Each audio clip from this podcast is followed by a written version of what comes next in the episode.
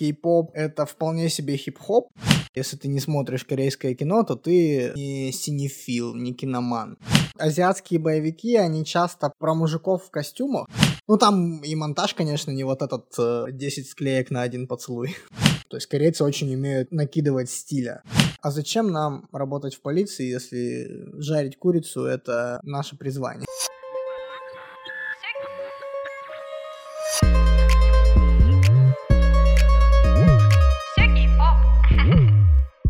Всем привет! С вами опять подкаст «Все поп» и его ведущая Ирина Филиппова. Сегодня мы вновь поговорим про кино, потому что в кино так много всего и так много можно чего обсуждать. И в гостях у меня Лёша, он ведет подкаст «Великая иллюзия» как раз-таки про кино. Лёш, привет! Привет! Давай для начала расскажем, кто ты, что ты делаешь и почему ты сегодня гость этого подкаста. Я Лёша, я веду подкаст «Великая иллюзия». Он о том, как кинематограф взаимодействует с окружающим миром, а окружающий мир взаимодействует с кинематографом. Рассказываю что-то про кино и пишу тоже про кино у себя в телеграм-канале, который называется точно так же. А вообще я смотрю кино, люблю кино, более-менее стараюсь его исследовать в бытовых масштабах. И, насколько я знаю, ты знаком очень хорошо с корейским кино. Что в нем тебя заинтересовало как исследователя киноиндустрии? Ну, я бы сказал, что я знаю людей, которые знакомы с корейским кино намного более обширно, чем я, но в целом я достаточно много фильмов смотрел и могу об этом поговорить. Меня в корейском кино заинтересовала его мультижанровость, его свежий взгляд на какие-то истории, которые оно рассказывает. На самом деле я люблю, в принципе, азиатское кино, то есть вне зависимости от страны. С ним я нахожу достаточно много точек соприкосновения. Азиатское кино дает мне очень разный спектр эмоций и очень разный спектр вообще ощущений. То есть, кажется, нигде, как будто бы в других кинематографиях, нету настолько полярного, в общем, киноискусства. Я, допустим, очень люблю там крутой экшен, и корейское кино мне это обязательно дает. И с другой стороны, я люблю истории о простых, обычных людях. И это тоже я могу найти в корейском кино. То есть именно не о маленьком человеке, как вот такой стандартный русский вот этот роман, Достоевский mm-hmm. какой-нибудь, а вот именно о простом. И, собственно, корейское, японское кино, кино Гонконга, Тайваня и так далее, мне это все дает. Просто, ну, с корейским я, наверное, наравне с японским более-менее больше знаком, чем с э, остальными. Угу. И я не могу не спросить, потому что у нас подкаст плюс-минус про кей-поп, в названии есть. Я вижу у тебя на стене сзади постер с BTS и знаю, что есть остальные. Слушаешь ли ты кей-поп? Слушай, у меня с кей-попом взаимоотношения такие на расстоянии пока что. Сейчас я прохожу этап очередной попытки, в общем, познакомиться с кей-попом, и это, наверное, первая успешная попытка это, наверное, вторая или третья. Ну, в общем, я узнал про кей-поп достаточно давно, но он меня как-то как будто бы сильно не интересовал, потому что у меня было такое очень, очень стереотипное представление о том, что это там сладкоголосые мальчики поют песенки. Не то чтобы я против поющих песенки сладкоголосых мальчиков, как бы бывает всякое, но как-то меня особо не тянуло поинтересоваться. В общем, потом, во-первых, у меня друг заинтересовался, и что-то мне там нашептывал на ушко. Во-вторых, э, было достаточно сложно вообще пройти мимо мирового суперуспеха BTS, опять же, потому что, ну, я думаю, в общем-то, все слушатели примерно понимают, о чем я, если мы на подкасте про кей-поп. Вот, и в какой-то момент э, был ковид, я сидел дома, каким-то образом ткнул на ютубе live BTS и понял, что, что пацаны умеют наваливать, ну, то есть, типа, прямо наваливать. Я человек хип-хопа, вообще, если так смотреть. И когда я понял, что кей-поп — это вполне себе хип-хоп, тогда я открыл для себя более, более шире стал открывать. Когда я понял, что, в общем, корейцы умеют читать рэп и делают это очень хорошо, вот тогда это меня заинтересовало. А сейчас Мой нынешний интерес примерно совпал с тем, что я узнал про твой подкаст, в том числе Андрей Серов, который уже у тебя был, и с которым мы знакомы по киношному поприщу. Вот, он как-то меня спросил, а как у тебя с кей-попом? И примерно он же мне и рассказал про твой подкаст, и мы что-то пообсуждали, и я такой, дай-ка я что-нибудь послушаю. А тут у меня еще и подруга начала слушать Stray Kids, я такой, ну, повешаю постер Stray Kids тогда, повешал постер, и пос- после этого послушал, такой, ну, прикольно вроде, нормально, наваливают пацаны. Сладкоголосые мальчики, в общем-то, никуда не делись, но когда я узнал, что в кей-попе еще есть и девчонки, которые, ну, прямо мощнее делают, чем многие парни, я такой, классно. Знаешь, у меня нету там любимой группы, условно говоря, нет э, там в группах. Я не знаю вот эти вот э, кей-поп слова. Я, я вот вчера, перед тем, как пойти к тебе на подкаст, я такой, блин, а вот мне нравится Blackpink. Такой, надо, ну, чтобы не ударить в грязь лицом, нужно хотя бы посмотреть, как фандом называется. Вот, а то ты там все время у себя в телеграм-канале пишешь, что пацаны не шарят за название фандомов. Я такой, блин, так стыдно будет даже. Спросят на улице. Пацаны меня спросят, какой фандом у Блэкпинка? Я такой, «А-а-а». Я не шеймю пацанов, но просто, да, было пару случаев, когда мальчик слушает Blackpink, но не знает, как звучит их фандом. Знает, что фандом армия, но не знает, как пишется. И ты такой, эй! Ну, мне интересно, но мне пока больше интересно просто слушать, просто смотреть, потому что я все-таки больше смотрю, чем слушаю. Ну, в смысле, в наушниках я практически не гоняю, это может быть пару треков. Я в основном вечером после работы могу сесть по 10 клипов подряд посмотреть, условно говоря, и покайфовать. А так, чтобы прямо в наушниках слушать, во-первых, на стримингах сейчас не сильно много чего есть. Приходится изощряться. Вот у меня крайний альбом Blackpink просто файлами в Телеграме я выкачал с торрентов и в Телеграм закинул. Не очень удобно, поэтому я в основном либо включаю на Ютубе пока что-нибудь делаю, либо еще как-то, в общем, изощряюсь. Кей-поп это все-таки такая индустрия, которая очень взаимозависит, мне кажется, от всех измерений, и от музыки, и от видеоряда, и вот от всего, от всего, поэтому, да, мне кажется, наиболее цельным вот именно восприятие кей-попа вот прям в таком Да. полноценном ключе с видео и со всем прочим. Ну и вообще для того, чтобы прямо выкупать, конечно, нужно там смотреть все вот эти все приколы. Я пытался смотреть ютубное реалити, которое делает группа Twice. Ну, было смешно. Но я так, типа, потыкал. Я при этом знаю каких-нибудь старых ребят, там, э, я не знаю, какой-нибудь Супер Джуниор. Я смотрел старые клипы, в том числе моя девушка фанатка SS501 когда-то была, ну и сейчас, наверное, остается. Она такая олдскульная кей-поп фанатка. А еще я должен сказать, что когда-то моя девушка была на выступлении Экзо. Вот, попонтуюсь. Э, Да. Где? Где она была? Она была в Корее, когда Экзо еще, по-моему, были не сильно популярны, то есть они еще не прям стрельнули, и вот она была у них на выступлении. Зависть. Меня переполняет зависть. Вот, я не мог этим не понтануться на подкасте про кей-поп. Хотя моей заслуги в этом нет совершенно никакой. Не, мне понравилось, как ты сказал, я вот прихожу после работы, смотрю 10 клипов, я такая думаю, это прекрасный вечер сильного независимого человека. И да, во-первых, если вы не слушали подкаст про трех режиссеров, мой второй сезон, вместе с Лешей, Река послушать, очень интересно, и мы там говорим про, наверное, самых важных людей, которые делают годные вещи. И насчет Андрея Серова, это выпуск «Моя девушка кей-попер», невероятная пара Андрей и Люба, тоже Река послушать, как нормально можно реагировать и нормально существовать в паре, где девушка кей-попер, а потом ты сам становишься кей-попером. Переходим к кино, так плавно перейдем. Все мы знаем, что кей-поп появился из э, смешения элементов разных жанров э, и разных культур. Там и западной, и своего они очень много добавили. И мне кажется, что в кино у них такая же тема. Давай, наверное, обсудим, как жанры вообще выглядят у них, что у них специфичного в сравнении с другими. Может быть, что же есть такое корейскость в кино?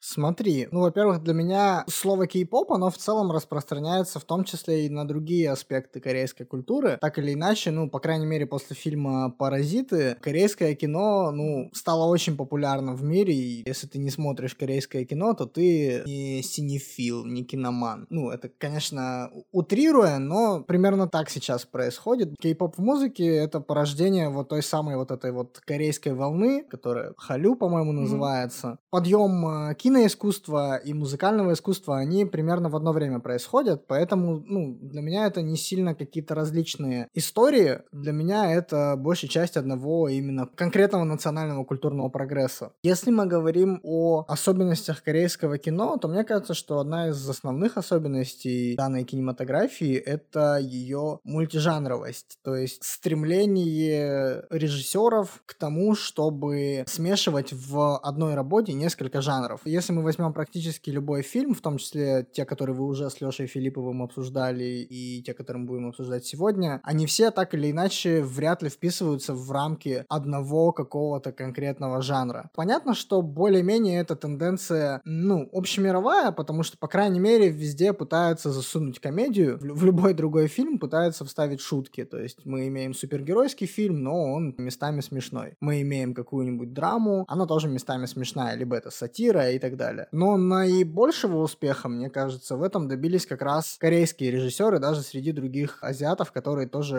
этим очень любят заниматься, но не настолько. Даже если мы возьмем, например, э, ну вот самый популярный пример, который, соответственно, скорее всего, более-менее все смотрели тех же «Паразитов», это вообще фильм э, жанры меняет один за другим. Сначала это там драма про тяжелую жизнь, потом это «11 друзей Оушена», фильм про ограбление, как будто бы, потом это какая-то комедия, потом это вообще хоррор. И, по-моему, вот как раз у Пона Джун Хо это, наверное, я вот видел все его фильмы, и, по-моему, по вот разнообразию жанров он все-таки в «Паразитах» подошел к какому-то вот максимальному разнообразию. Вот он, кстати, более-менее как будто бы работает вот немножко в рамках одного. А если мы говорим про там, других режиссеров, они, во-первых, очень любят хоррор-элементы. Я не скажу, что в Корее снимают, например, прямо много чисто хоррор-фильмов, которые, по крайней мере, так позиционируются. Но хоррор-элементы вообще, по-моему, в каждом практически корейском фильме, который я когда-либо смотрел, были так или иначе хоррор-элементы. Плюс у них, да, как и у других азиатов, в том числе и там, японцев и прочих, у них специфическое чувство юмора. Если это не прям ультрасерьезное кино, как там у Кима Джиуна «Я видел дьявола», например, то, скорее всего, там будут какие-нибудь хихоньки, так или иначе, даже если это ну, не комедия. Примерно так.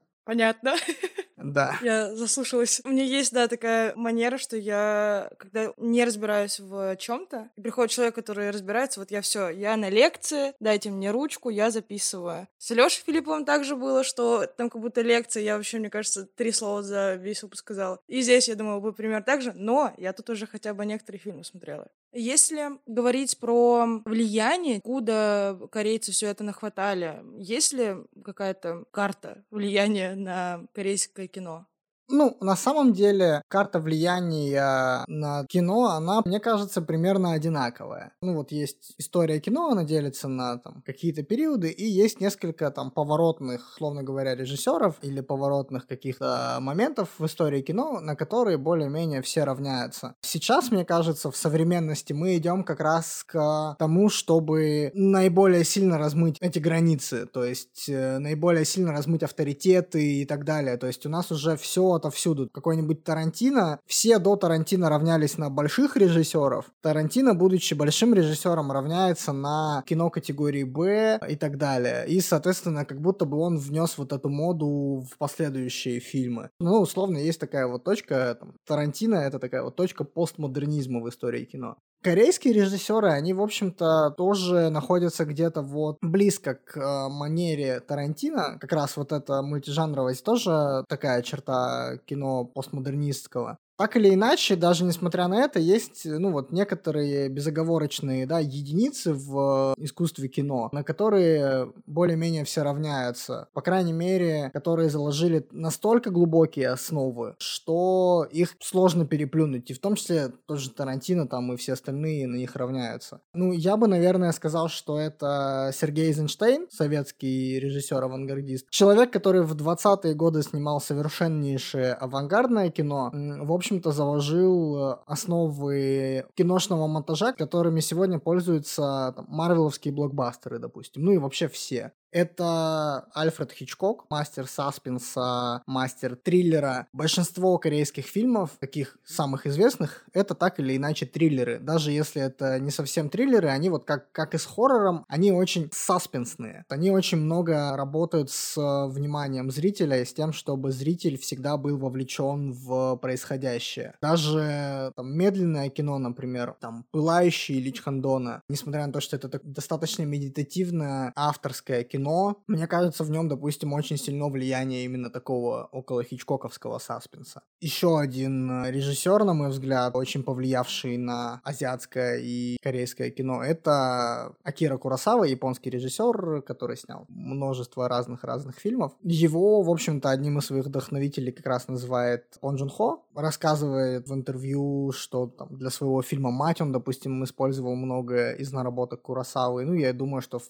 целом более-менее менее, во многих других своих фильмах он использует то, тоже, в общем-то, уроки, которые преподал мировому кинематографу Акира Курасава. Про Хичкока, кстати, можно сказать, что вот крайний фильм Пакчханука, который вы обсуждали с Лешей, «Решение mm-hmm. уйти», вот он прям очень такой насыщенный саспенсом. Вот, мне кажется, что на этих трех фигурах, если прямо говорить о каких-то титанах в истории кино, то можно остановиться на Эйзенштейне, на Чкоке и на Курасаве. Хотя, конечно, тут желательно уже просто изучать конкретные фильмы конкретных режиссеров, то есть более-менее у каждого известного режиссера сейчас можно найти в интернете там список любимых фильмов, интервью, различные дополнительные материалы к их DVD-релизам или Blu-ray релизам, на которых они очень много посвящают зрителя в то, как они работают.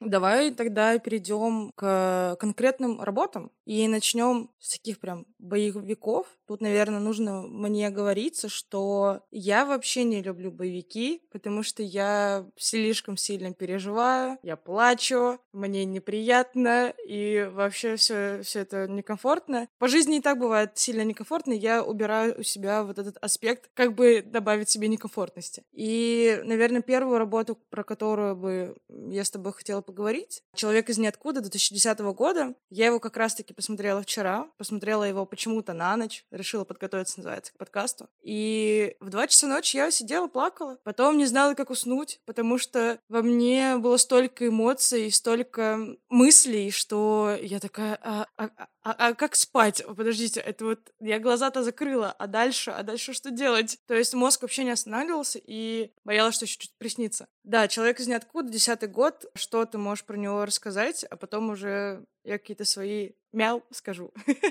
Да, человек из ниоткуда это, в общем-то, такой, даже не знаю, с какой стороны к этому прям подойти, потому что это как будто бы такой священный грааль азиатских боевиков и вообще боевиков. На мой взгляд, человек из ниоткуда это единственный фильм, который может вот прямо равноценно тягаться с Джоном Уиком по боевиковости, по разнообразию экшена, по интересной драматургии, по тому, что большими буквами английскими называют кино кино. Понятно, что есть там разные другие вещи, но вот именно по комплексности боевика, мне кажется, сейчас, ну вот в современном кино реально лидирует э, буквально Джон Уик и Человек из ниоткуда. И Человек из ниоткуда при этом, по-моему, был чуточку раньше, чем Джон Уик. Этот фильм достаточно... Ну, вот ты, ты вот боевики не любишь, но все равно над ним рыдала. Я вроде бы не рыдал, но переживал серьезно. Как бы не то чтобы я никогда не плачу над фильмами. А, вот, не подумайте. Вот. Плакать это нормально. Да. Пацаны, если вы слушаете этот подкаст, вы должны знать, что плакать это нормально. Не знаю, как это у меня 2 и 2 сложилось в голове. Вот. «Человек из ниоткуда» — это образец, практически, а возможно и в принципе непревзойденный образец жанрового кино, образец боевика, на который, в общем-то, все равняются. Успеть за которым достаточно тяжело. Второй раз, возможно, эту формулу повторить просто не получится. Я, кстати, ловила себя на мысли, что вот фильм 2010 года, и мне очень нравится по картинке. Картинка сделана очень эффектно, качественно. Все эти кадры, ну, у меня не, не такая большая насмотренность, но я прям сижу такая, вау, это 2010 Я не помню, какие фильмы выходили в то время, но мне казалось, что в России, что я смотрела от тех времен, это всегда по картинке не очень. А здесь прям вау, Самое смешное, наверное, я смотрела его в русской озвучке, но эта русская озвучка идет на английскую озвучку, и то есть uh-huh. там нет корейской речи, там только английская и русская. А я понимаю, получается, английскую, потом не переводят на русскую. У меня еще момент сравнивания переводов происходит, и я очень не понимала, как девочка называет его мистер-мистер, а у нас по-русски как дяденька-дяденька. Вообще фильм называется Аджуси, это вот как раз дядя по-корейски, и я вот все задавала задавался вопросом, как же она его в оригинале называет, потому что мистер, ну, какой аналог слова мистер в корейском? По-русски фильм «Человек из ниоткуда», на английском также «The Man from Nowhere», а по-корейски «Аджуси». Я такая, ну, интересный перевод, конечно. Но да, забавно было, что я слушала английскую и русскую речь, а вижу, что там такая эмоциональность, и я сильно призываю и сама люблю скорее смотреть с субтитрами, потому что корейская речь очень эмоциональна, и очень много моментов пропускаются из-за того, что другие языки как будто не способны это передать. Но фильм все равно шикарен. Сейчас будет мега спойлер, наверное. Но вот эта вот девочка в конце, вот эта вот сцена, когда она приходит, когда он уже все такой, я все сделал, ее нет, и она появляется, и я просто, я так надеялась, что ее глаза при ней. Там, когда эта сцена была еще с операцией, слишком как-то все показали как будто на ладони, но при этом дали какую-то мысль, что этот главный головорез не даст этой девочке, потому что она ему там пластырь на лицо наклеила и вообще хорошо к нему относилась. И я до последнего верила, потом, когда увидела эти глаза, я такая, не дай бог. А там еще цвет глаз везде одинаковый, все эти коричневые глаза, коре. И ты такой, ну нет, ну не может, ну не может, нет, нет. И потом она появляется, я так радовалась, господи. Я, я сквозь слезы. Я не люблю этот жанр. Ну как вот он смог так вывести на эмоции, я до сих пор не понимаю. Ну, вот это как раз к вопросу про саспенс. Драматургия человека из ниоткуда как раз и выстраивается на вот регулярном-регулярном саспенсе и наращивании, наращивании, наращивании, наращивании саспенса. Все хорошие боевики так делают, просто, опять же, вернемся к комплексности саспенс в «Человеке из ниоткуда» вписывается буквально во все, там, в диалоги, в экшн-сцены, в какие-то драматические крючки, которыми цепляют авторы фильма. Это вот прям, если брать современное кино, как будто бы такой учебник по тому, как использовать напряжение и вовлечение зрителя прям, прям внутрь фильма. А если говорить о фильмах, которые выглядят современно, то как раз вот фильмы режиссеров, которые я до этого называл, во всяком случае Курасава и Хичкока, из Эйнштейна оставить немножко стоит за скобками, потому что это все-таки по большей части было не мое кино, а это ну, лучше сравнивать со звуковым все-таки современное. Вот, если смотреть их сегодня, даже с поправкой на то, что они черно-белые, они смотрятся очень многие очень современно, то есть э, там нету такого ощущения, что ты смотришь фильм 54 года и четко понимаешь, что вот этот фильм, он вот очень старый, они очень хорошо, ну, это заслуга, конечно, в том числе и реставрации, которые все время делают, но они очень хорошо смотрятся и сегодня. Вот, в общем, мне просто кажется, что вот именно фильмы, которые остаются надолго, они смотрятся как будто были сделаны вчера, вне зависимости от того, там, сколько десятилетий назад они были сняты. Я вот, знаешь, о чем подумала? Я даже открыла постер Олдбоя 2003 он, да, вроде? Uh-huh, uh-huh. Нет ощущения, что главный герой похож из э, Человека ниоткуда и Олдбоя. То есть этот вот черный костюм или рубашка, классическое одеяние черное, потом черные кудрявые длинные волосы, и у него молоток, но тот периодически с этим топором. Ну, не знаю, возможно, за уши притягиваю сейчас. Но я прям вспомнила Олдбоя, что по, по визуальному составляющему они похожи. Смотри, на самом деле, мне кажется, что конкретно это сопоставление, оно имеет место быть, знаешь, в каком контексте? В том, что азиатские боевики, они часто про мужиков в костюмах. Ну, то есть, допустим, японская Якудза Эйга, ну вот, фильмы про Якудза, они же тоже там в основном ходят в костюмах там, по, по большей части, такое вот. Ну, они на спортивках то, тоже бывают. Рядовые якудзы это вполне себе, ну, типа, офисные работники. вот, они ходят себе в костюмах. И они очень любят холодное оружие, то есть э, азиатские боевики почти не существуют, наверное, вот в контексте перестрелок. Они очень любят, чтобы была толпа на толпу, либо один человек против толпы, и все это с холодным оружием. Или с кулаками, ну, то есть без э, пистолетов, условно говоря. Поэтому вот в этом контексте части, да, как бы мы имеем э, обычного работягу, то есть э, главный герой, которого Вон Бин играет, он же, по сути, просто чел. Ну, в смысле, в, в данный конкретный момент времени, когда его настигает эта история. Он э, пытается там забыть свое прошлое и просто работать. В случае с Олдбоем у нас есть тоже просто человек, обычный офисный работник, как раз, по-моему, если я все правильно помню. В какой-то момент его похищают, и он уже там в плену эти, там, сколько там много лет проводит, и становится, ну, бойцом. И он в чем вышел, в том и пошел мстить, как бы. Поэтому, да, это просто такая достаточно стандарт униформа просто для вот э, азиатского боевика. Если мы там дальше, опять же, пойдем смотреть там в какой-нибудь, в, в другие фильмы, там, в Новый мир, там тоже все парни ходят на костюмах. С другой стороны, как будто бы многие вообще боевики, они про костюмы. Как будто бы преступность сильно завязана на корпоративной культуре. Ну, а многие герои боевиков, преступники, либо там борются с ними, либо там копы под прикрытием и все такое, и они все примерно одинаково одеваются. Плюс это же еще такая невызывающая одежда. Насчет холодного оружия сейчас тоже задумалась. Там пистолеты же тоже не играют прям супер важную роль. Они появляются там в главной битве, наверное. Его вообще тупо откидывают. Просто откидывают, и вот этот главный головорез банды и главный герой, они в итоге ножами маленькими. Всем советую посмотреть. Возможно, я под впечатлением, но все равно советую посмотреть, если вы еще не смотрели. Если вы, как я, только доходите до корейского кино. Давай, наверное, и другие фильмы этого жанра поговорим. Ну, тут скорее не поговорим, потому что я все остальное не смотрела. Но да, вот ты несколько раз уже упоминал «Новый мир». Что это, про что, зачем? «Новый мир» — это фильм про как раз полицейского под прикрытием. Наверное, один из самых образцовых фильмов вот как раз в криминальном жанре. Именно вот в таком вот про полицию, гангстеров, всего прочего. Вот в современном кино, мне кажется, «Новый мир» — один из самых интересных фильмов такого никакого толка. И, в общем-то, он стоит вполне рядом с какими-нибудь отступниками Мартина Скорсезе, который тоже вот на эту тему снят. И отступники, в свою очередь, являются э, ремейком гонконгского фильма «Двойная рокировка». То все эти три фильма объединяет тема полицейского под прикрытием. В тех еще фильмах есть гангстеры в полиции, полицейские среди гангстеров. Лично для меня это достаточно сложный для понимания фильм с точки зрения сюжета, потому что уследить, кто там на кого работает, кто где под прикрытием, прикрытием, это достаточно сложно, но при этом, говоря о новом мире, я так до конца вот все вот эти сюжетные какие-то крючочки не уловил вообще, но при этом он очень такой напряженный,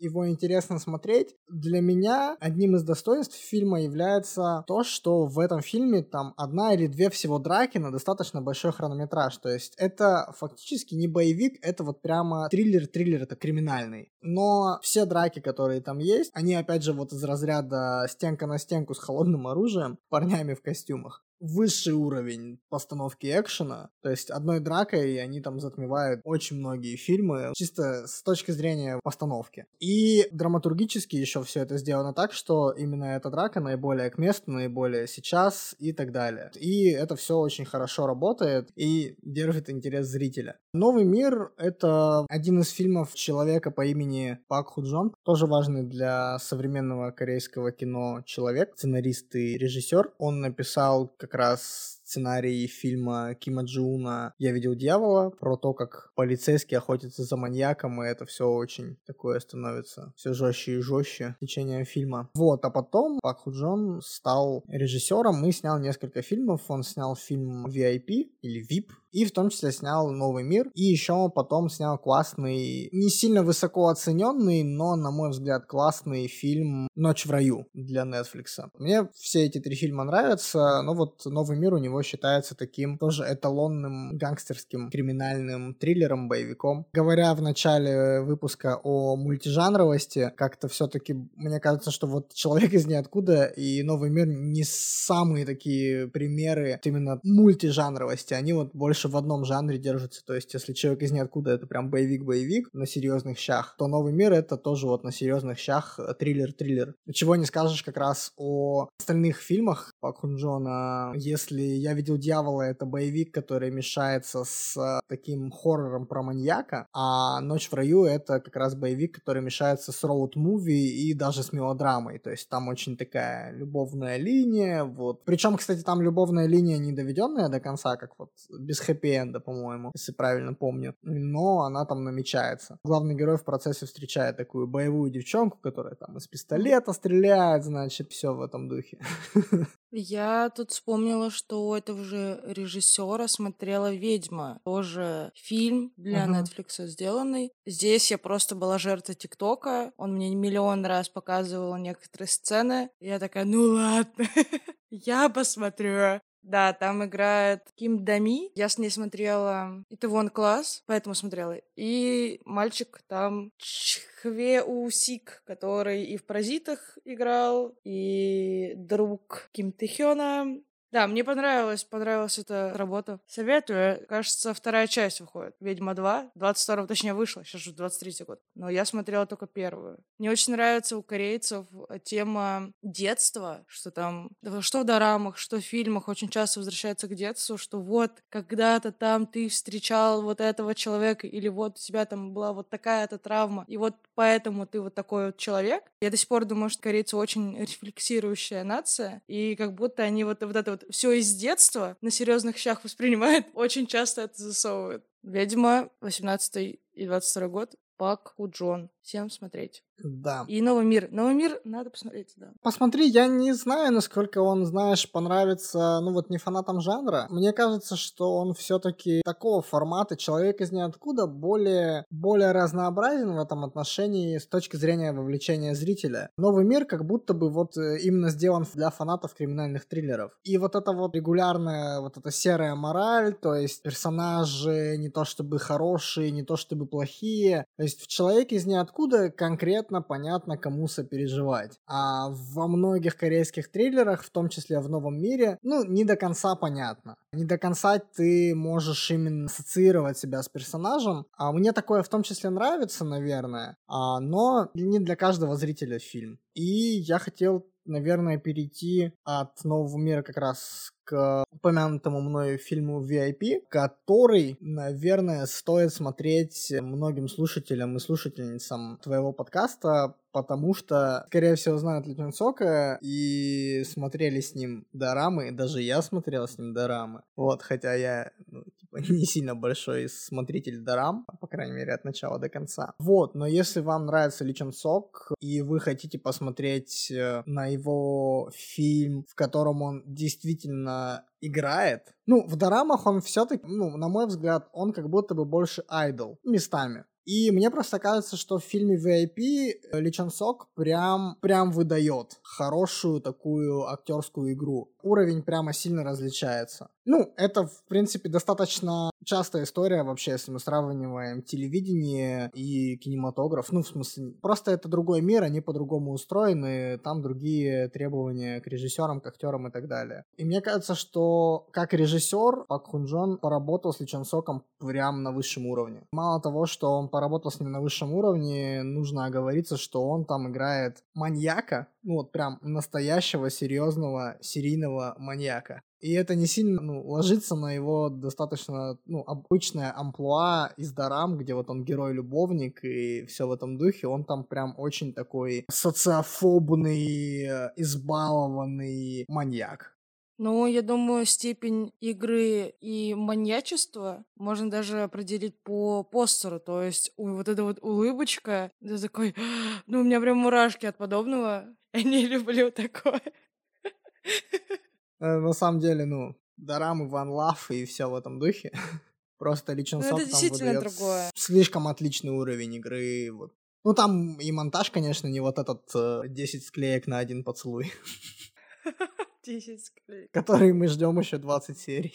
Так что все-таки немножко и темп другой, и актерская игра. А, несмотря на то, что VIP, я бы не сказал, что прямо такой там супер культовый фильм, он при этом очень классный. На самом деле, многие фильмы, которые мы вот сегодня обсуждаем, и вообще, как бы многие корейские фильмы, которые ценители, там, любители корейского кино любят, ну и вообще жанровое кино, он, у него такая судьба, что они по большей части остаются, ну вот в поле каких-нибудь средних, если не низких зрительских оценок. И очень многие фильмы из этого можно пропустить. Например, вот фильм VIP или Ночь в раю, который мне нравится. Или фильм, тоже сделанный для Netflix, кстати, который называется «Время охоты». Мне кажется, что этот фильм прямо сильно недооценен, у него какая-то достаточно низкая оценка. И вот это как раз пример удачного, на мой взгляд, смешения жанров, наверное, даже не двух, а трех, потому что это как будто бы одновременно такая драма взросления. В общем, как во многих азиатских фильмах, да, не только азиатских, в том числе, кстати, и отечественных, драма взросления на фоне каких-то преступных историй. Ну, то есть и у нас такое любят, например, ну, далеко ходить не нужно, брат, бумер, бригада и все прочее. И у корейцев очень тоже схожие вещи есть, что там очень часто они снимают э, молодых преступников, которые, в общем-то, взрослеют на фоне того, что они пытаются там заниматься преступной деятельностью. И «Время охоты» как раз фильм о буквально там подростках, они только закончили школу, и вот они пытаются как-то сводить концы с концами. Один из немногих путей, которые у них есть, это сделать что-нибудь противозаконно. Но в процессе этого противозаконного оказывается так, что они переходят дорогу, соответственно, не тем людям, и не те люди решают отправить за ними серьезного дядьку, который должен их устранить. Фильм из э, такой полуподростковой криминальной истории превращается в тоже, ну, чуть ли не слэшер с маньяком. Буквально реально американский фильм ужасов про злого мужика в маске или Фредди Крюгера или кого бы то ни было, который ходит и убивает подростков. А здесь просто вместо этого злого дядьки другой злой дядька с автоматами, который, в общем-то, тоже тем же самым занимается, он буквально начинает на них охоту. Если вы вдруг после прошлого выпуска или даже до посмотрели «Я видел дьявола», я думаю, что «Время охоты» должно вам понравиться. Ну и, соответственно, конечно, это боевик, потому что они там пытаются ему противостоять. С точки зрения всех жанровых канонов, с точки зрения все того же саспенса и погружения, это прям очень хорошо работающее кино. Оно, возможно, не такое сюжетное, то есть там сюжет очень обрисован, конечно, так э, схематично достаточно. Перешли дорогу не тем людям, получаете за это возмездие. Предыдущие фильмы, большинство которых мы обсуждали, они все намного более плотные и проработанные с точки зрения сюжета. Но с точки зрения вот именно жанрового э, кино, смешения жанров между собой и того, как это все работает, того, как это все снято, это все очень стильно сделано. Надо, кстати, оговориться, что помимо драматургических каких-то вещей в корейском кино, это все еще очень стильно с точки зрения визуала, режиссуры и так далее. То есть это вот прямо максимально-максимально максимально стильные фильмы по постановке, по свету, по всему вот этому вот. С точки зрения стиля, мне кажется, «Время охоты» может переплюнуть, ну, прямо многие вещи, которые я, по крайней мере, смотрел в жанре, вне зависимости от страны. То есть корейцы очень умеют накидывать стиля такого формата. Кто-то пропустил этот фильм, потому что у него может быть предвзятое отношение, допустим, к Netflix, к тому же, допустим, азиатскому контенту для Netflix. Все-таки многие пропускают, потому что там на стриминговых платформах часть фильмов выходит ну, достаточно низкопробных. Это реалии рынка.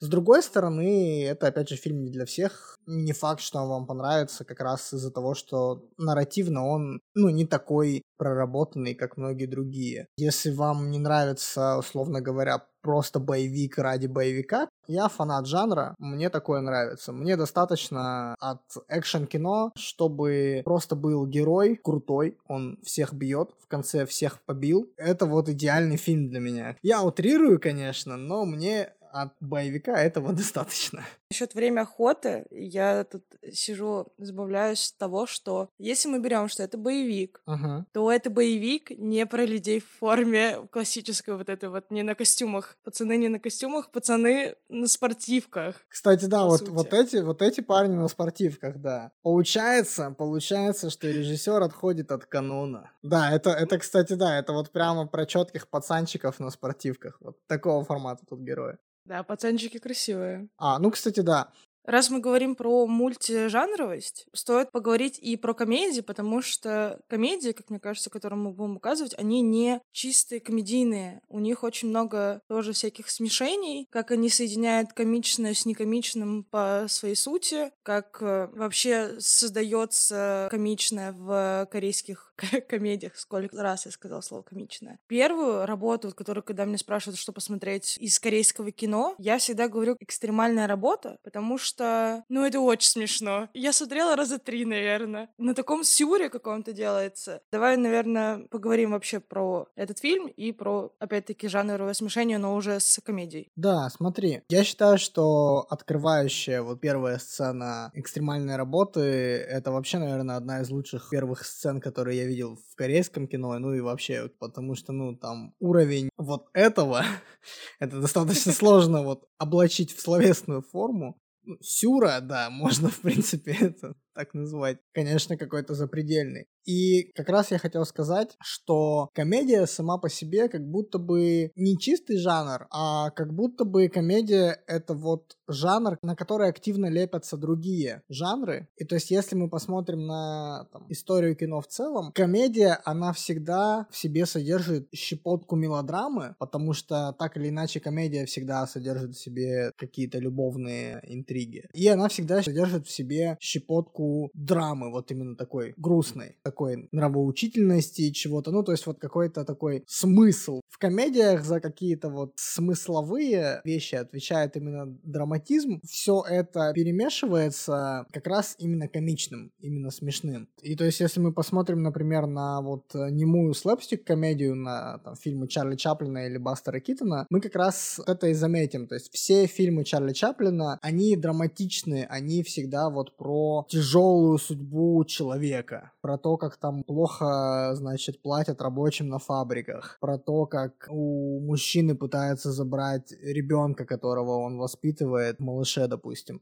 Чаплин все это обыгрывает это гэгами, шутками. И нам как бы смешно, но в то же время мы очень сильно вовлекаемся в историю и переживаем. Вот комедия, она, в общем-то, примерно так и работает. Или если мы посмотрим на фильмы другого вот великого комика Бастера Китона, он как раз смешает комедию, мелодраму и экшен. Он экшен-актер высокого класса, он делает там какие-то умопомрачительные трюки, достаточно невозможные, но а, возможные, без дублеров, без а, там монтажа, без каких ухищрений. Он как раз такой прародитель экшен-кино, и он же вот это экшен-кино совмещает с комедией. То есть вот экстремальная работа, на мой взгляд, напрямую растет из комедии, немой комедии Бастера Китона. И вот мы возвращаемся к экстремальной работе, видим в ней то, о чем ты говорила, наследие предыдущих поколений, которое наслаивается на специфику уже корейскую. Корейцы очень любят вот эти вот истории как раз копы, неумелые копы, это вообще, по-моему, достаточно такой очень корейский троп. Понятно, что все его используют, но мне кажется, корейцы в этом отношении, наверное, почти наиболее изобретательны как раз в плане того, что они делают полицейское кино. Полицейские комедии, допустим, какая-нибудь полицейская академия французская, ну, она как бы не про полицейских больше, она больше про хихоньки. Именно там просто полиция используется как э, фон. А здесь по-настоящему полицейское кино, в нем есть расследование, там вот это вот все, но при этом оно очень гармонично сочетается с сюрреалистичной как раз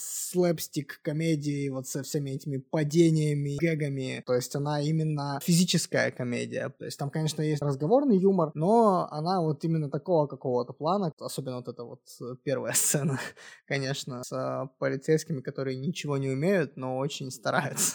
Они очень старались, это правда. Очень старались, и вот именно это делает из них как раз последователей вот немых комиков. Немые комики всегда очень стараются, и у них всегда есть какая-то беда, с которой они в течение фильма очень сильно пытаются преодолеть, и очень долго у них это не получается. Но в то же время экстремальная работа хороша и тем, что в ней очень интересная работа именно драматургическая сделана, потому что сначала нам кажется, что это, ну, такой комедийный боевик достаточно, ну, обычный. Смешной, да, ну, мало ли смешных боевиков в принципе, существует. Мне очень нравится именно вот этот перевертыш про то, что в какой-то момент они такие, а зачем нам работать в полиции, если жарить курицу — это наше призвание?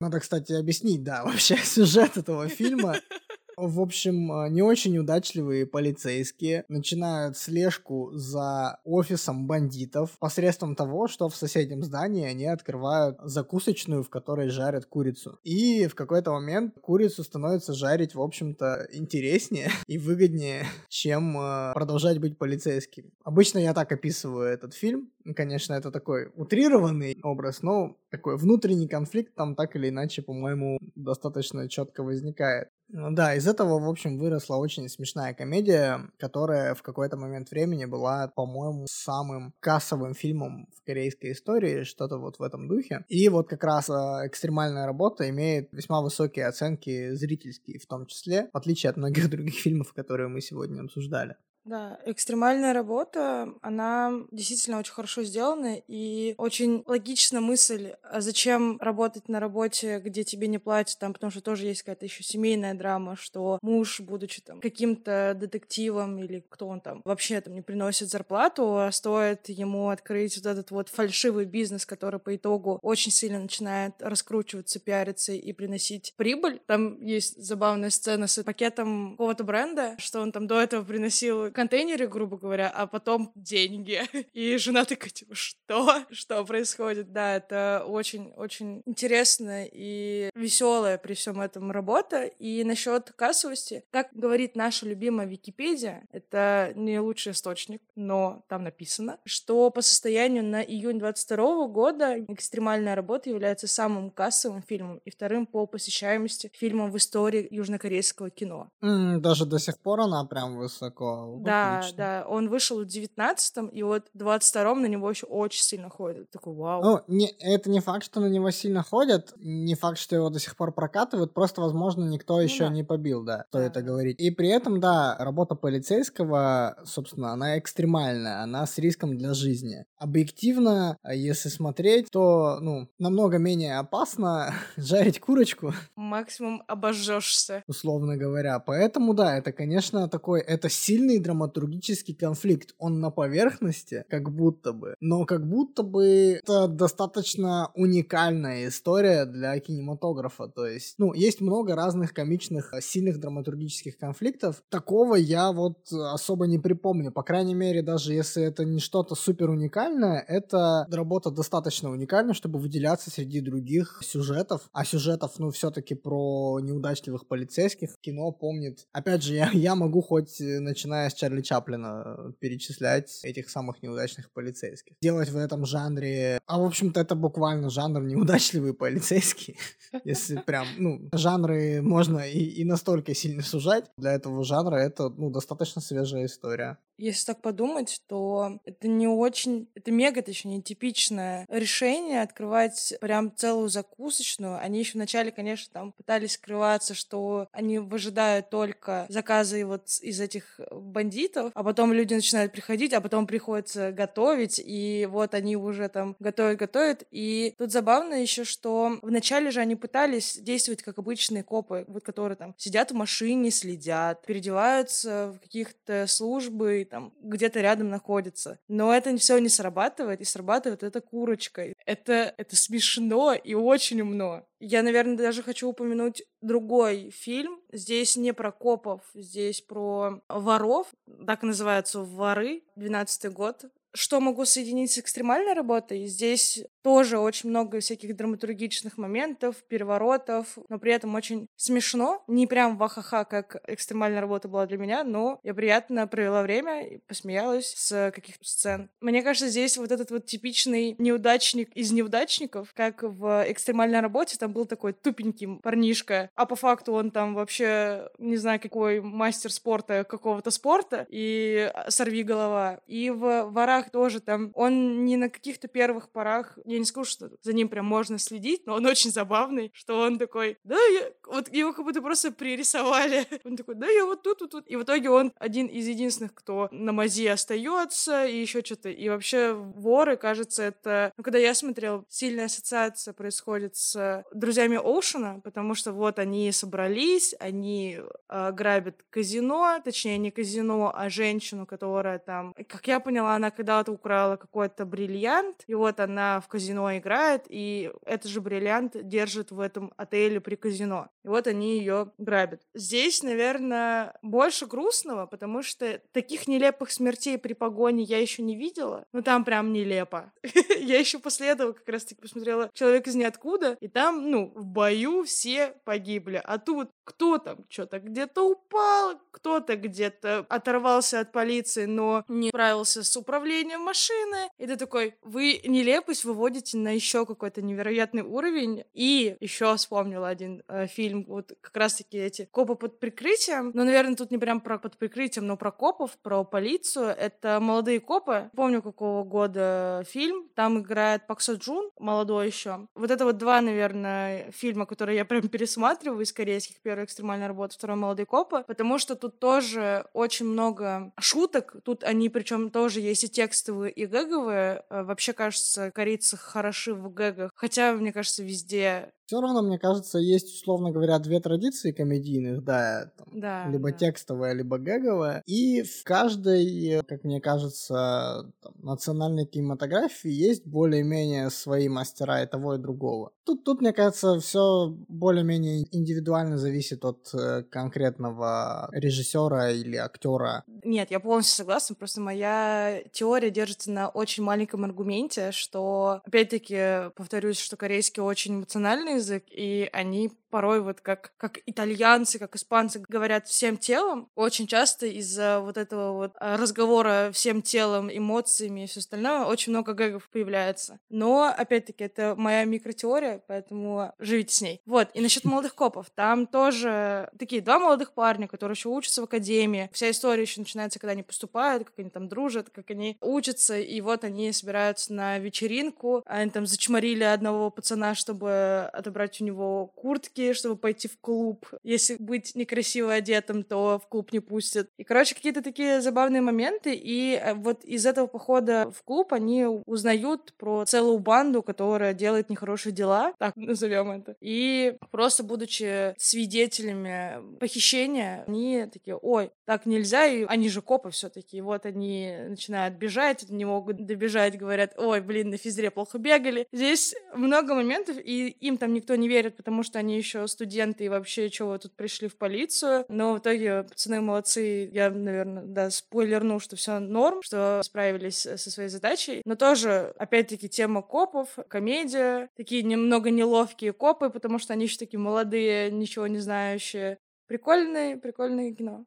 Я по этому поводу могу добавить, что вот как раз экстремальная работа, наверное, одна из самых доступных со зрительской точки зрения работ из тех, что мы сегодня обсуждаем. То есть она, скорее всего, с наибольшей вероятностью понравится, если кто-то будет там что- что-то смотреть из того, что мы сегодня рекомендуем. Скорее всего, желательно начинать с экстремальной работы, я бы даже так сказал. Вот, если вы ее еще не видели. Все остальные фильмы, они так или иначе, как будто бы прям мрачноватые. Какие-то вот эти вот суровые мужики, что-то друг друга бьют. Ну, то есть не всем такое нравится. А вот экстремальная работа, там как бы кек, все в, порядке, все в порядке. Как бы с одной стороны и суровые, но не совсем мужики все равно друг друга бьют, но с веселухой. Да, у них же там сцены битвы даже очень забавные. Они там чуть ли не кусаются. Это вот как раз что-то из Джеки Чана скорее, потому что... Ну, да. а, а, а Джеки Чан прямой, собственно, последователь вот этих всех слэпстик-комиков. Я вообще все в кино могу свести к э, слэпстик-комедии, поэтому нужно меня останавливать периодически.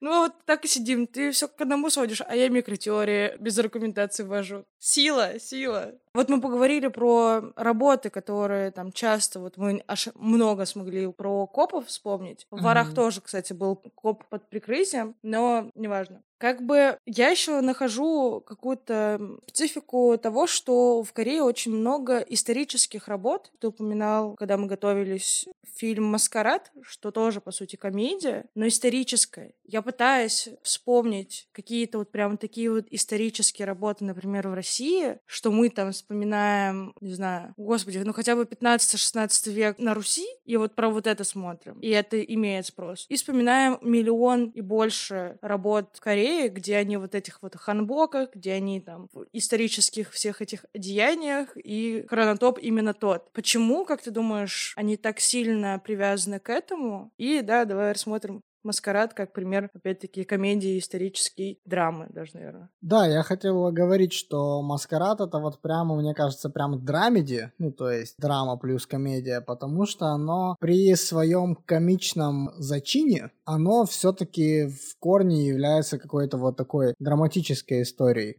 Да, корейцы достаточно сильно привязаны именно вот к Чосону, к Древней Корее. И, по-моему, там чуть ли не каждая вторая дорама выходит про то, что у нас есть попаданцы из современной Кореи в Древнюю Корею, или про то, как Чосон до сих пор существует, и император до сих пор правит, но у нас уже как бы эпоха айфонов, все в этом духе. Самсунгов. Ну или Samsung. Не айфонов. Да, я...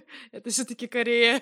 Настолько не погружен в культурную специфику. И они точно так же любят осмыслять свое прошлое. И вот один из таких фильмов это как раз «Маскарад». Он про то, как дворцовые придворные плетут дворцовые интриги. И в какой-то момент настоящего правителя заменяет очень сильно на него похожий Шут. В общем-то, обе роли там играет великолепный актер Ли Хон, если я правильно, опять же, называю его имя, который играл примерно миллион разных классных ролей, в том числе комедийных. Этот фильм интересен как раз раз именно актерским перевоплощением вот между драмой и комедией, и тем, как один актер играет персонажа, который пытается играть другого персонажа, но при этом это все один актер. В общем, сложное такое, как у Нолана, сон внутри сна, внутри сна. Mm-hmm. Это актерская игра внутри актерской игры, внутри актерской игры. Вот, но возвращаясь к комедии и к Чосону, ну, мне кажется, что Корея не то чтобы прямо сильно отличается вот в этой степени рефлексии от других стран. Может может быть, она немножко больше рефлексирует старое время, то есть если там, допустим, Япония или Россия или там европейские страны рефлексируют там 19-20 век по большей части, Корея немножко по постарше идет. Мне на самом деле кажется, что Корея, возможно, чуть больше обходит вот именно 20 век, который был для нее, ну, сложный, то есть это там разделение северный, южный, все вот эти вот вещи, вещи. Конечно, про это они тоже снимают фильмы, про это они тоже много говорят, но Часон в этом отношении как будто бы кажется достаточно сбалансированным пространством для вот исторической рефлексии какой-то. И во времена Часона были разные интересные исторические события, разные интересные лица, про которых тоже можно поговорить и которых можно использовать для разговора, в том числе и о современности, и о наследии, которое они оставили современности. Одна из таких драматических вещей в фильме «Маскарад» в том, что заменивший серьезного дяденьку какой-то городской шут вдруг становится как будто бы в умелых руках, да, советника, он становится умелым правителем в том числе. Понятно, что им манипулируют, но это как будто бы ведет подвластные ему территории к ну, большему какому-то, наоборот, на путь э, развития и процветания, как будто бы мы видим счастливый финал, да, в фильме, несмотря даже на то, что этот шут, я думаю, можно спойлерить, фильм достаточно старый относительно сегодня, несмотря на то, что шут все-таки на троне, конечно, не остается, и на трон возвращается правитель, который так или иначе переосмысляет свои деяния и вроде бы снова ведет своих э, подданных к какому-то развитию и процветанию. Короче, там прикол в том, что реальное историческое событие, которое обыгрывается в Москве, маскараде вот это вот процветание продержалось там чуть ли не пять лет, а потом все опять, там какие-то опять междоусобицы начались, опять какие-то интриги, и опять все, ну, все сначала. Mm-hmm. Драма как раз этого фильма в том, что как будто бы создается ощущение, что неважно, кто сидит на троне, потом оказывается, что важно, но это все равно такое проходящее, все очень быстро в историческом контексте друг друга сменяет. Ком проблем, да, каких-то, он с каждым годом все ближе ближе к нашей действительности этот ком проблем только нарастает, нарастает, нарастает, в итоге выливается в события 20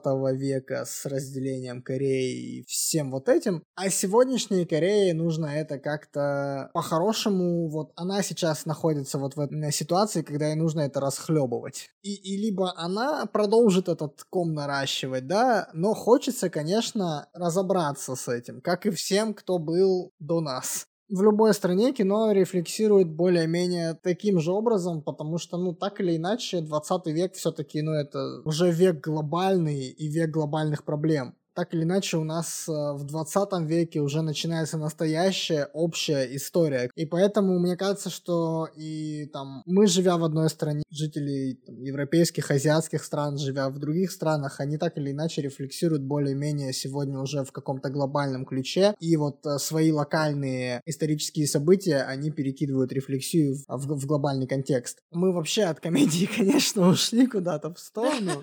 Да, как будто бы вот это ядро фильма маскарад, и оно тоже маскируется вот комичным. Именно из комедии выруливает туда, то есть там шутки и гэги остаются все еще, но вот э, основное комическое пространство этого фильма, оно все-таки занимает первую половину, а потом аккуратно-аккуратно, очень тоже хорошо, мне кажется, по режиссуре. Вообще «Маскарад» — это один из лучших фильмов, которые я, в принципе, в прошлом году посмотрел, вне зависимости там от даты выхода. И мне как раз кажется, что вот он очень хорошо соблюдает баланс комичного и трагичного комичного, я бы даже сказал, ну вот если угу. прям говорить в каких-то таких в высоком штиле, так называемом.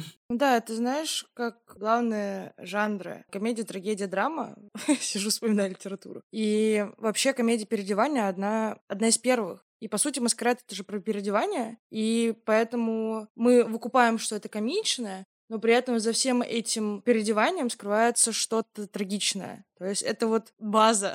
Да, да, это это база, и это помимо того, что это комедия переодевания, это же еще и как раз «Принц и нищий». Вот эта вот история тоже, в общем-то, базовая, mm-hmm, что меняется местами. И «Паразиты» про то же самое, про то, что бедные попадают на совершенно иной вот социальный уровень.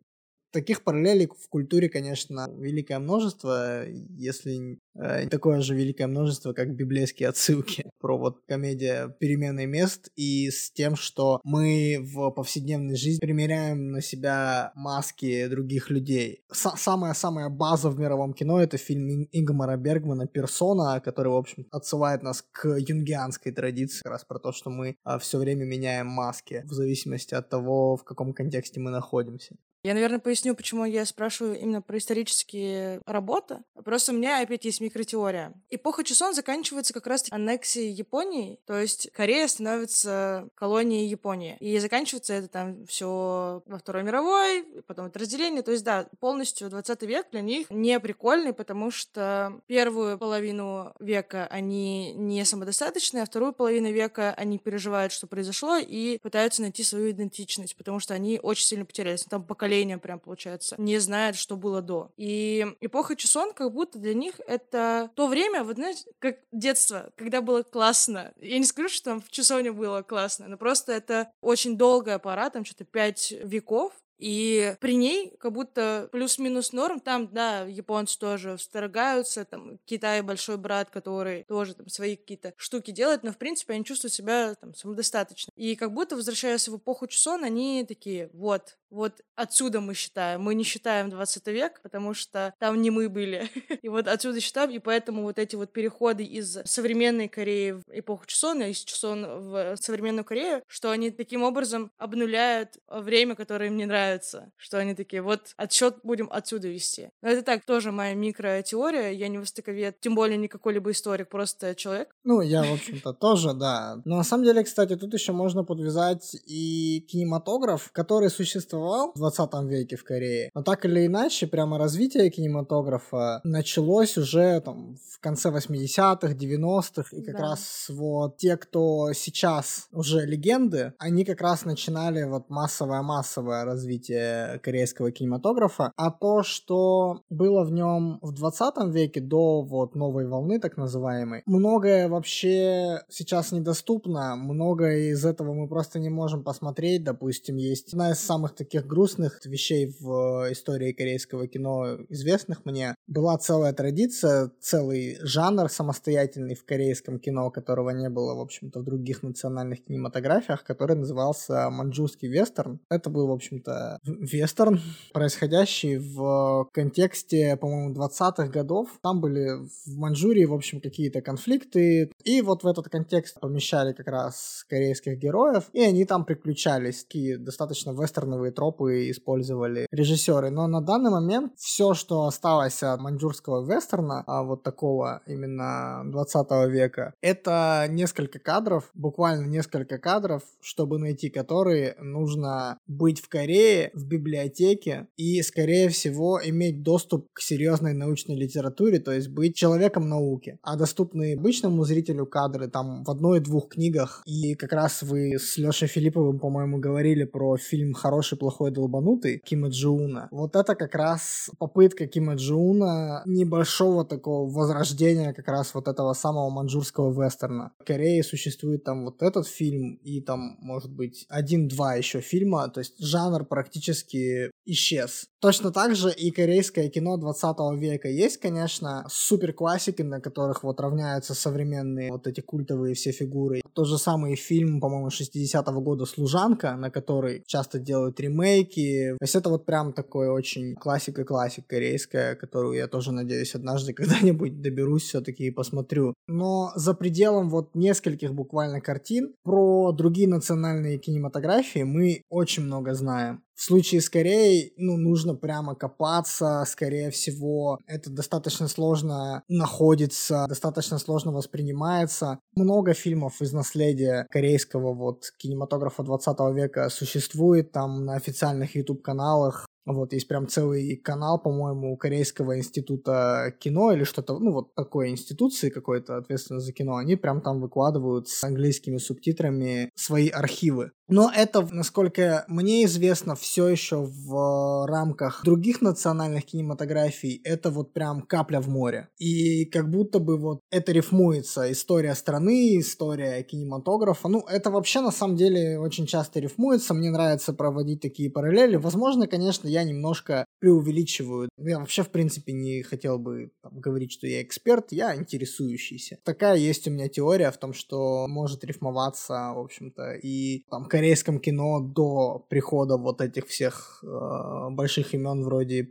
Пак Чханука и Пона Джун Хо мы знаем настолько мало, и вообще это достаточно сложно все для просто обычного зрителя, да, не для киноведа, допустим, который вот именно исследует. А российский фильм какого-нибудь 1909 года можно найти легко везде. Любого другого десятилетия. В любой другой стране. Американский фильм хоть какой, условно говоря, можно найти. Есть, конечно, единичные экземпляры фильмов, которые считаются утерянными шедеврами, утерянным культурным достоянием. И вот, мне кажется, Корея один из примеров, где этого утерянного культурного достояния с точки зрения, ну и вообще кинематографа, и искусства наверняка тоже в широком смысле, и культуры в широком смысле. Наверное, Корея — это вот такое место, в котором эта проблема стоит острее, чем во многих других странах. Мне так кажется со стороны. Опять же, я, как вот ты делала оговорку про то, что ты не востоковед, я тоже не востоковед, друзья. Я могу лишь строить догадки. Ну да, я здесь согласна. Я знаю, что в период колонизации Японии там была жесткая цензура на все, что кино как-то плюс-минус пыталось развиваться уже там под конец, но это тоже было на уровне подполья. Логично, что это либо не сохранилось, либо очень закрыто. Неожиданно вспомнил параллель. В общем, об обрисовать э, ситуацию, которая была в других странах, например, Сенегал, африканская страна, была французская французской колонии, и вот там до какого-то определенного момента, до 60-х, если я правильно помню, именно жителям Сенегала нельзя было снимать кино. По-моему, только после того, как Сенегал обрел относительную независимость, а потом и полную, вот только тогда им разрешили самим снимать фильмы о своей жизни. В общем-то, кино в этом отношении очень показательно как раз как искусство, в том числе как искусство, ну, в общем-то, 20 века, как искусство, которое вот наш, всю, весь наш современный мир сохранило на пленке. Да, я думаю, на этом мы, наверное, заканчиваем. Спасибо тебе большое за такую развернутую беседу. Тут я принимала участие, я так собой горжусь, господи. Укажем все ссылки в описании на тебя, на наши социальные сети. Заходите в телеграм-канал, я там пощу всякое разное. И думаю, что ссылочки, которые мы там указываем, или, возможно, даже книгу, про которую ты мне говорил недавно, тоже можно туда запостить, потому что если вы хотите больше разбираться в корейском кино, и вам это интересно, то есть ресурсы, есть мы. Welcome to the party, как говорится. Смотрите корейское кино, слушайте корейскую музыку, потому что она тоже классна. За корейской музыкой будущее, я так считаю. Жду вас у себя. Если хотите больше кино, welcome в подкаст «Великая иллюзия». В том числе и азиатского кино. У меня вот сейчас маленький анонс сделаю. Наверное, выпуск первый из тех, про которые я типа намекаю, уже выйдет к моменту, когда выйдет наш с тобой сегодняшний выпуск. Несколько месяцев, по-моему, будет только сплошняком одно азиатское кино. Корейского не будет, по-моему, но... Мы здесь его обсудили. На этом у нас все. Спасибо, что слушаете. Подписывайтесь на нас в социальных сетях, комментируйте выпуски, делитесь своим мнением. Нам очень интересно. Мы есть в ВКонтакте, Телеграме, Ютубе и также есть на всех площадках. Всем спасибо, всем пока. thank you